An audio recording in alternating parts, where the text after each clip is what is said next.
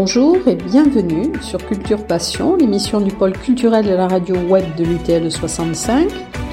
Culture Passion ou embarquement immédiat vers la galaxie Culture 65.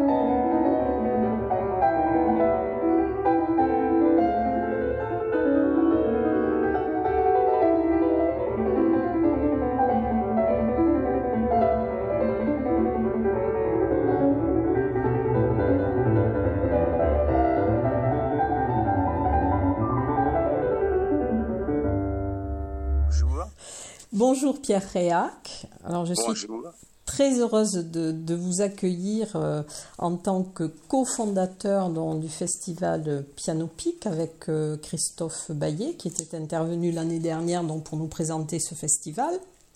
Mais avant euh, de parler du festival, j'aimerais bien qu'on parle de vous, de votre carrière, parce que vous avez quand même une, une carrière brillante, euh, internationale. Vous avez parcouru le monde, mais vous avez alors une carrière de concertiste, mais aussi de, pédagogue, et vous avez organisé aussi d'autres euh, événements euh, artistiques. Alors j'aimerais, enfin je crois savoir que pour vous, la pratique d'un instrument et l'enseignement sont indissociables. Oui. Et que vous avez cette volonté de transmission. Oui, voilà. Euh, vous, dites quelque chose de très important pour moi. C'est pour moi indissociable. C'est-à-dire que, en réfléchissant, parce que dans la vie on fait des choses quelquefois pas par automatisme, mais par, euh, je dirais, par instinct, par recherche de, quelque chose qui plaît, par euh, recherche de la beauté finalement. Et après, on se dit pourquoi j'ai fait comme ça? Et quand on se pose la question, j'ai quand même, au, au, cours des années, trouvé la réponse, et je pense d'abord que, en plus que cette réponse, je ne vois pas qu'il y, en ait une autre, c'est que la musique se partage et elle se transmet.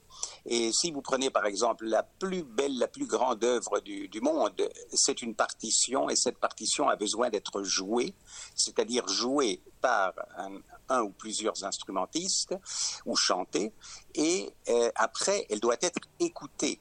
C'est-à-dire que la, le, comment dirais-je, le phénomène musical, c'est une sorte de, permanence d'aller et vient de la personne qui joue à l'auditeur et vice-versa, parce qu'évidemment, euh, l'auditeur apprécie en bien ou en mal. Quelquefois, il peut aimer, quelquefois, il peut être moins, euh, moins, moins content de ce qu'il entend. Alors, cette, euh, ce va-et-vient permanent du langage musical, qui fait d'ailleurs que la musique vit et qu'elle est toujours renouvelé, parce que s'il n'y avait qu'une seule interprétation figée dans le temps, tout serait terminé depuis bien longtemps. Eh bien, ce va-et-vient m'a conduit à la, conclusion que c'est avec les élèves, c'est-à-dire les auditeurs qui jouent aussi finalement, et auxquels on peut transmettre, on peut montrer euh, comment, il faut faire pour accéder à cette émotion, à cette, euh, gratitude finalement que de, des choses si belles soient possibles? Et Dieu sait qu'on en, a, besoin en ce moment. Alors euh, voilà, je crois que c'est une sorte de voyage permanent entre le, de même entre la personne qui joue et l'auditeur, de même entre le professeur et l'élève. Et le professeur, je ne le dis pas du tout comme un, euh, comme quelqu'un, comme un donneur de leçons. Je dirais que c'est plutôt un guide. Et j'ai eu dans ma, pour répondre tout à fait euh, à votre question, euh, j'ai eu dans ma vie la chance d'avoir certains élèves qui se sont détachés du lot, c'est-à-dire qui eux-mêmes ont montré très vite une personnalité à eux. Et je suis fier aujourd'hui de voir qu'ils qu continuent ce que j'ai voulu faire avec pas du tout en, cherchant à m'imiter, parce que c'est la dernière, la, plus horrible des choses d'imiter quelqu'un, mais de trouver, grâce peut-être à certains chemins que j'ai pu leur ouvrir, leur montrer leur propre personnalité. Alors, pour, répondre aussi à votre question, euh, pour être le plus complet possible, c'est vrai qu'aujourd'hui, vous avez certains artistes dont il est connu qu'ils n'aiment pas enseigner. Euh, je ne la connais pas personnellement et je l'admire plus que n'importe quel autre artiste. Je pense par exemple à Martha Argerich, mais il y en a d'autres qui sont des, des artistes immenses sur la scène et qui ne sont pas, euh, qui ne cherchent pas euh, tellement, bon, ils font de temps en temps, il y a une rencontre, une masterclass, mais en tout cas, ils n'ont pas cherché à transmettre d'une manière, je dirais, quotidienne le bonheur qu'ils ont et qu'ils transmettent à, à des jeunes. Et pour moi, c'est une, euh, c'est triste. C'est une tristesse parce que j'aurais adoré pouvoir entendre ces artistes davantage expliquer et les voir montrer à des jeunes ce qu'ils font. Et alors l'autre point de la question, de votre question, c'est qu'il y a aussi le contraire, c'est-à-dire il y a des, des, des, professeurs certainement très bons, mais qui ne jouent jamais, qui ne cherchent pas à se produire en public. Et ça également, c'est pour moi un manque parce que je crois que pour être un musicien complet, il faut connaître ce que c'est que l'estrade, ce que c'est que ce qu'on appelle le track finalement, c'est-à-dire la, euh, comment dirais-je, l'angoisse de l'échéance du concert qui arrive, euh, la, responsabilité de savoir si on est vraiment prêt ou pas assez. On n'est jamais assez prêt évidemment, mais enfin il faut. Euh, c'est le fait de donner un concert, c'est aussi une sorte de discipline, de savoir qu'il faudra faire de son mieux à tel moment. Et un professeur qui ne connaîtrait pas ça, à mon avis, ne pourrait pas tout transmettre. Et il m'est arrivé à mes élèves, puisque j'ai eu la chance aussi de pouvoir donner des concerts, de leur montrer comment se préparer. Parce qu'il n'y a pas seulement comment on joue, mais aussi comment on se prépare à jouer. Alors voilà ce que je peux vous dire euh, qui me vient maintenant spontanément à l'esprit par rapport à votre, à votre question. Alors vous avez eu quand même aussi la chance de rencontrer euh, Arthur Rubinstein ou Alexis Weissenberg et je crois que l'enseignement de, de, Rubinstein, vous avez souhaité aussi le transmettre à vos élèves. Oui, alors euh, Weissenberg aussi. Et Rubinstein a été évidemment assez particulier parce que je l'ai en fait c'était une drôle d'histoire, c'est que je l'ai rencontré dans un concours où je n'avais pas eu de prix. Et comme il n'était pas d'accord avec la décision du jury, il m'a très gentiment proposé de venir travailler, euh, enfin, disons, de venir lui jouer des œuvres, parce que travailler, c'était quand même pas ça, mais c'était lui jouer des œuvres quand même assez régulièrement quand il était à Paris, parce qu'il habitait Paris. Il avait une maison, euh, square de l'avenue Foch, je, me souviens très bien, une belle maison, mais très simple, euh, tout à fait, on sentait, il y avait une sorte de, quand on entrait là, on savait que c'était Rubinstein et sa femme qui y habitaient, mais enfin, il y avait des tableaux, il y avait beaucoup, beaucoup de livres, il y avait évidemment le grand piano, mais c'était d'une très grande simplicité. Et alors, j'ai eu l'occasion donc de jouer pour lui plusieurs fois et il m'a donné des conseils, on peut pas dire des leçons, mais des conseils quand même d'une manière soutenue et, et avec beaucoup de, de profondeur, enfin, de, des choses qui m'ont beaucoup influencé. Et j'ai eu aussi la chance de, rencontrer tout à fait dans d'autres euh, occasions euh, Alexis Weissenberg, à qui je dois beaucoup, parce que c'est lui qui m'a permis de travailler après avec Maria Kurcho, qui a été mon, professeur le plus important dans ma vie. Euh, et euh, Weissenberg a été aussi un, une sorte de, de, grande lumière dans. vous savez, c'est ça qui est extraordinaire, et je pense d'ailleurs que c'est pas seulement dans la musique. Je suis sûr que dans la philosophie, dans les arts, dans la science, c'est un peu comme ça. On, on fait des rencontres. Alors évidemment, on est ébloui tout à coup par une rencontre.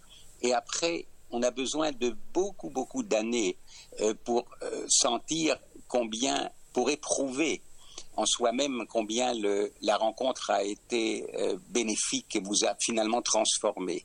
Et je pense, je le dis très modestement, mais je pense que sans la rencontre avec Rubinstein ou Weissenberg ou Maria Kurche ou d'autres grands artistes que j'ai eu la chance de connaître, je ne serais pas le même. Yvonne Lefébure aussi était je peux le dire presque ma mère spirituelle, puisque c'était mon premier grand professeur au Conservatoire de Paris. Et aujourd'hui, je pense à eux avec, comme si c'était hier, mais avec tout un chemin parcouru grâce à tous les, toutes les choses qu'ils m'ont montrées, qu'ils m'ont enseignées finalement, qu'ils m'ont données même. Parce que je crois que l'enseignement est quand même un don de soi avant tout. Oui, alors vous enseignez un peu partout dans le monde, hein, parce que je crois que vous enseignez à Paris, à Barcelone, euh, en Chine. Oui, à Barcelone, je suis toujours professeur. À, Paris, j'ai, ça fait quelques années déjà que je, n'y vais plus. Euh, la Chine, c'est un peu douloureux de dire, parce que j'adorais aller en Chine et j'espère y retourner, mais avec la pandémie, tout s'est arrêté net. Aussi, mes masterclass au Japon. Euh, et la Chine comptait beaucoup pour moi, parce que j'ai rencontré des jeunes, mais d'un absolument hallucinant de, talent, de maturité. Euh, je pense notamment au pianiste qui s'appelle Niu Niu, qui maintenant fait une très belle carrière.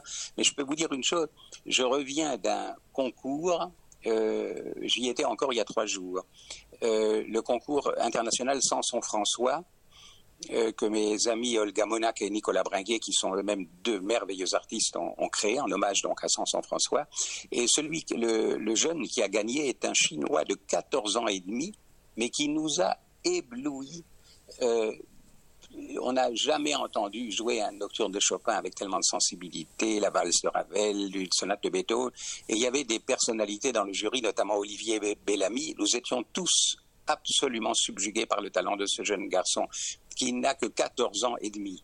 Alors, on fait des découvertes et ce qui est incroyable, c'est que euh, les Chinois, les Japonais aussi d'ailleurs, les Coréens, mais enfin, ce ne pas, ce n'est pas leur culture. La, musique que nous jouons est quand même la musique qu'on appelle classique.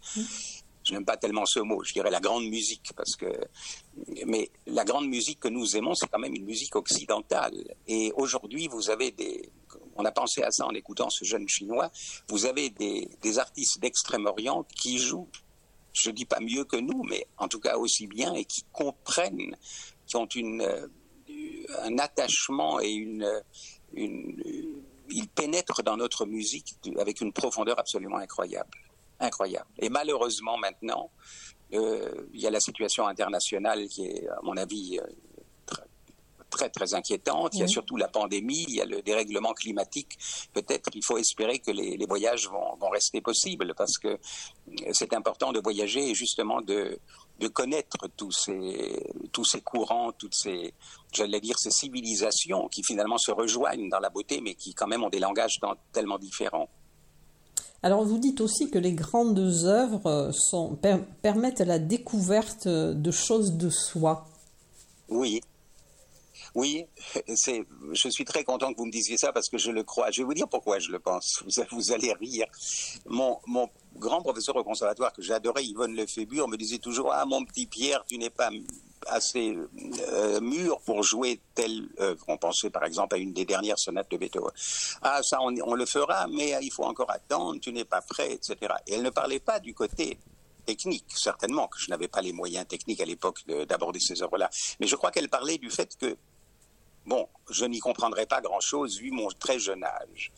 Et en ayant réfléchi, je trouve qu'elle avait complètement tort.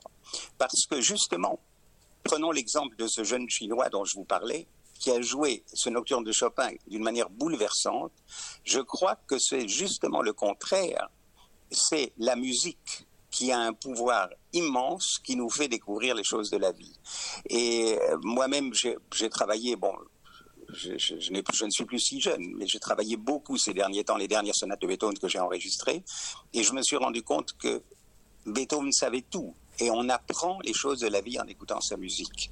Euh, de même que Bach, de même que Mozart, de même que Brahms, enfin les très grands compositeurs. Et je pense que dans le, langage des picturales ou la sculpture ou même la science et surtout la philosophie, évidemment, euh, les, les grands créateurs finalement vous apprennent les choses de la vie. Alors je n'étais pas d'accord avec Yvonne Lefébure, c'est-à-dire je ne le suis plus Et cette parole qu'elle me disait quand j'étais très jeune me, évidemment me marquait, m'attristait un peu parce que je n'avais pas droit à toucher à certaines œuvres. Et je trouve qu'elle n'avait pas raison parce qu'au contraire, si j'avais osé y toucher, peut-être que j'aurais progressé davantage j'aurais découvert des choses importantes plus tôt. Ça, je, finis par le croire. Et alors, qu'est-ce que vous appelez le, le mystère de l'émotion dans la musique?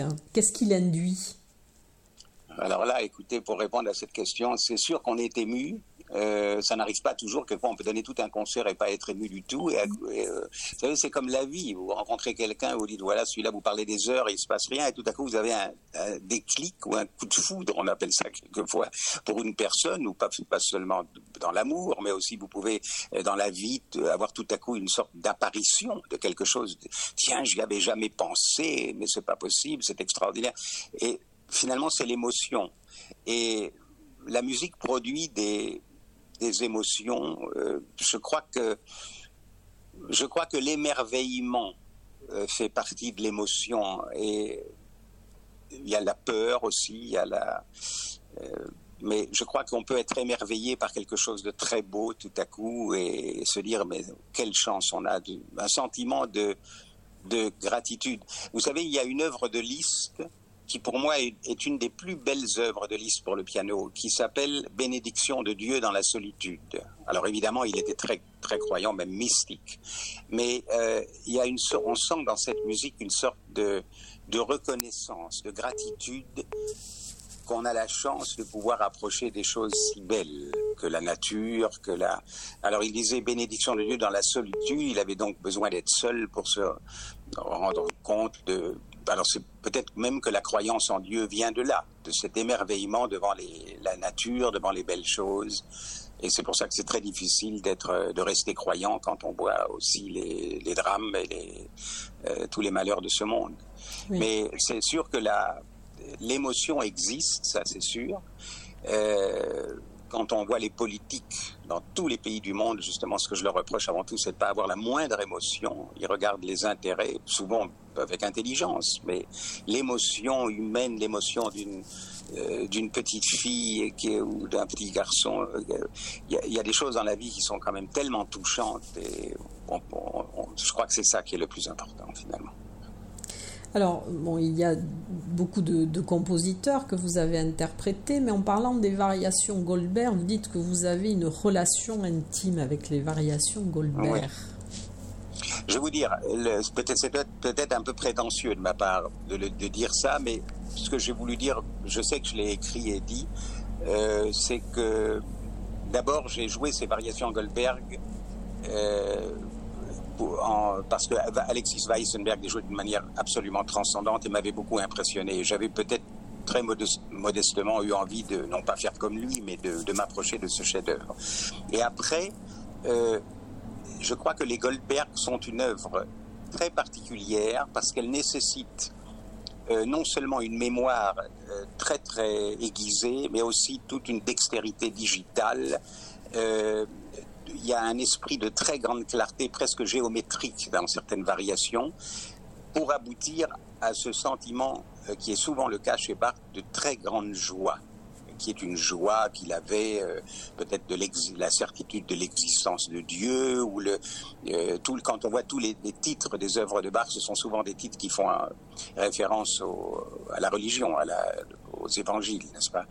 Euh, Il y a un choral qui s'appelle Réjouissez-vous chrétiens, un autre qui s'appelle Je t'invoque Seigneur, l'oratorieux de Noël, la Passion selon Saint Matthieu, la Passion selon Saint Jean. Enfin, Bach était mystique. Je ne dis pas qu'il faut être mystique pour jouer Bach, mais il faut comprendre et sentir ce sentiment d'émerveillement et aussi de doute, d'ailleurs, parfois, qu'il y avait dans sa musique. Alors, tous ces éléments qu'on retrouve dans les variations Goldberg font que j'ai voulu, aussi pour m'entraîner, non seulement la jouer souvent, parce que j'ai eu l'occasion de l'enregistrer même deux fois et de la jouer souvent dans des concerts, mais aussi, il n'y a pas une semaine, je peux vous le dire, que je ne les joue pas pour mon plaisir et aussi comme une sorte de gymnastique, j'aime pas beaucoup ce mot-là, mais disons d'entraînement à la fois spirituel et digital euh, chez moi tous les matins avant de commencer à jouer. Et c'est aussi parce que c'est une musique qui est très très positive et qui met j'allais dire tout simplement de bonne humeur. Vous jouez un peu des Goldberg, vous êtes de bonne humeur, de même que vous entendez quelque chose qui vous plaît, ça, euh, voilà. La musique a ce pouvoir de d'aider les gens à vivre finalement. Alors c'est pour ça que j'ai j'ai cette relation. Quand je dis une relation intime, c'est que évidemment elles sont chez moi, je les je les pratique. Je sais, je les, on peut vraiment dire pratiquer là, euh, tout, très souvent. Enfin, il n'y a pas une semaine où je les ai pas au moins joués au moins une fois, et pour toutes les raisons que je viens de vous dire. Et c'est pour ça que j'ai je n'ai pas cette relation avec d'autres œuvres, ça c'est certain. Mais maintenant que je suis beaucoup dans les sonates de Beethoven, il y a effectivement des. Mais vous savez, Beethoven c'est différent parce que pour jouer, on ne peut pas jouer tous les jours une sonate de Beethoven, c'est trop lourd, c'est trop mm. euh, prenant et, intense. Tandis que les Goldberg, on peut imaginer les jouer. J'ai entendu dire que Pablo Casals, le grand violoncelliste, jouait chaque jour une suite de Bach. Et je, je le comprends très bien, parce que c'est une sorte de, de vitamine de, de, de, chercher quelque chose qui, qui vous met dans un bon, bon état d'esprit. C'est comme ça que je les, je les sens. Alors tout à l'heure, vous avez évoqué le, la pandémie. Euh, pendant justement cette pandémie, vous avez publié un texte qui s'intitule Réflexion d'un pianiste confiné. Et je crois que cela vous a permis aussi de, de, travailler justement sur les sonates de Beethoven. Oui. Mais je vais vous dire, c'est cette pandémie, euh, d'ailleurs on n'a pas fini, hein, parce que malheureusement le virus circule toujours, mais ça a été pour moi, j'ai presque honte de le dire, parce que le soir on voyait à la télévision tous les gens qui étaient malades et même ceux qui, qui, mouraient, enfin dans, dans, les couloirs d'hôpitaux, c'était une, surtout la première année, c'était l'horreur. Et euh, j'ai été dans, ma, dans mon salon avec mon piano et on pouvait pas, pas sortir tout le temps, il était dangereux de sortir même. Et j'étais avec les partitions et tous mes concerts étaient annulés. Et ce que je vous dis, tous mes collègues vous le diront, c'était l'horreur, il n'y avait plus rien. Et alors on s'était dit, voilà, on, où on se déprime, où on commence à végéter comme ça en attendant, regardant les nouvelles, ou alors on, a la partition et on joue. Mais jouer, c'est ce que je vous disais tout à l'heure, dans le fait de jouer quand on vit normalement et qu'il y a un concert, on connaît la date du concert, on sait le voyage qu'on va faire, on pense à inviter des amis qui sont là-bas sur place, qui, sont heureux de vous recevoir, etc. Là, tout ça, c'était fini. Il n'y avait plus que la partition, c'est-à-dire l'œuvre à jouer sans aucune certitude de la joie en public. C'est-à-dire, je me disais, voilà, j'ai mes sonates de Beethoven, mais si ça se trouve, je suis le seul, peut-être avec un ou deux amis qui viendront me visiter, pour qui je pourrais jouer. Il n'y avait plus aucun espoir de, de, donner des concerts. Et je ne suis pas une star, vous comprenez, les, les, gens célébrissimes, ils savent très bien que tôt ou tard, ils remonteront. Moi, je fais partie des gens où c'est difficile, où chaque concert est un concert de gagner, quand même, parce que c'est un métier très, très, très difficile. Et tous mes projets était tombé à l'eau, notamment en Chine, évidemment. Et donc, euh, je me suis retrouvé seul avec la, partition et je crois avoir profité, c'est là où j'ai un peu honte de le dire, mais c'est ce qui s'est passé de cette euh, de ce vide qui finalement n'en était pas un, mais où je me suis retrouvé tout seul avec moi-même dans mes quatre murs et où j'ai fait un travail donc sur ces sonates, puisque le projet de les enregistrer euh, couvait déjà depuis euh, deux, trois ans avant la pandémie, j'ai fait un travail que je n'aurais sans doute pas fait s'il n'y avait pas eu cette pandémie, parce que sans la pandémie, ça aurait voulu dire que j'aurais continué mes activités, que j'aurais voyagé, j'aurais pas eu la même concentration et le même, la même résilience, pour employer un mot un peu à la mode. Mm. Alors, j'ai été seul comme ça et j'ai mis du temps à me décider, mais finalement, j'ai dit, voilà, mon vieux, tu vas travailler et on va voir. Et puis voilà. et je ne pensais plus à rien d'autre que la vraie musique, parce qu'il n'y avait plus donc de, d'intérêt entre guillemets à, à, jouer ou à, aussi il faut le dire le, fait de gagner un peu d'argent et tout ça tout ça c'était fini. Alors euh, voilà. Et c'est pour ça que cette pandémie a été pour moi non seulement un moment de évidemment de grande tristesse et solidarité avec tout j'ai connu des gens proches hein, qui ont qui ont été très malades pour le moment, je suis passé à travers. J'espère que ça va continuer parce que ça touche quand même de beaucoup, beaucoup de gens, ce, virus. Mais euh, cette angoisse liée à cette volonté de, quoi qu'il arrive, euh, continuer, ça m'a, je pense, aidé à travailler mieux. Oui, vous dites aussi que ça, ça permet de réveiller les forces intérieures. Hein. Oui, oui, parce que quand, on n'a pas le choix, on, il est connu que dans les moments de grande difficulté, on s'aperçoit qu'on est beaucoup plus fort que ce qu'on pensait, parce qu'on n'a pas le choix. Et euh, dans les guerres, c'est tragique, mais il y a les héros, ce sont des, ils ne savaient peut-être pas qu'ils seraient des héros avant de le devenir. les gens qui, combattent, les gens qui euh, on voit maintenant ce qui se passe avec l'Ukraine. Bon, je ne vais pas parler de ça ici, mais enfin, quand même, on a un exemple euh, portes de l'Europe d'un pays qui cherche à survivre contre un bulldozer, n'est-ce pas? Euh, Et ça, ça, force l'admiration de tout le monde. Et il y a parmi eux des, gens qui, sont des héros, c'est certain. De, de, braver le presque impossible. Et je crois que c'est très beethovenien, parce que Beethoven était comme ça. Beethoven voulait absolument montrer que la volonté et le, caractère sont les, les, deux, les deux forces que nous avons de plus grand pour pouvoir euh, progresser finalement et nous élever. Alors là, donc vous avez enregistré l'intégrale, les sonates de Beethoven. Pas encore, pas encore enregistré. Je suis. Vous n'avez pas fini. Vous l'avez pas fini. Non, pas du tout. Je suis en train de le faire. Et vous dites donc c'est le projet de votre vie. Oh oui.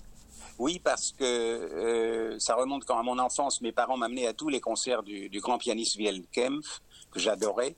Euh, Yvonne Lefébure était très, très merveilleuse dans, Beethoven. Elle m'a beaucoup influencé après tous mes professeurs. Et je crois que c'est une musique qui me, j'allais dire, qui me colle à la peau parce que euh, toutes les musiques sont merveilleuses. Vous écoutez un opéra de Mozart, vous écoutez un concerto de Brahms, c'est tout ça.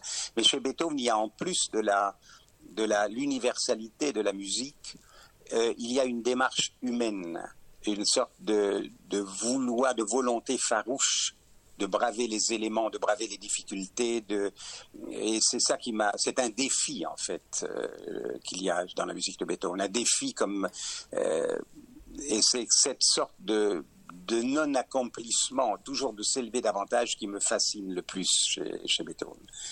Et sur le, comme je vous le disais, sur le plan humain aussi, pas seulement sur le plan musical.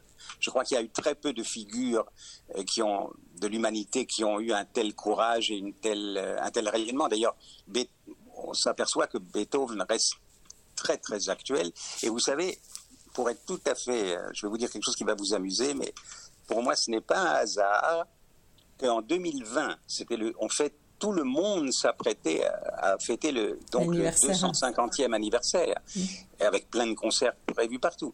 Et, et, la pandémie est venue et tout a été annulé. Et je vois très bien euh, Beethoven disant, ben voilà, vous, voilà ce que vous méritez. enfin, je ne veux pas aller trop loin, mais je veux dire, c'est quand même curieux que justement, c'est l'anniversaire de Beethoven qui ait été annulé par cette pandémie. oui.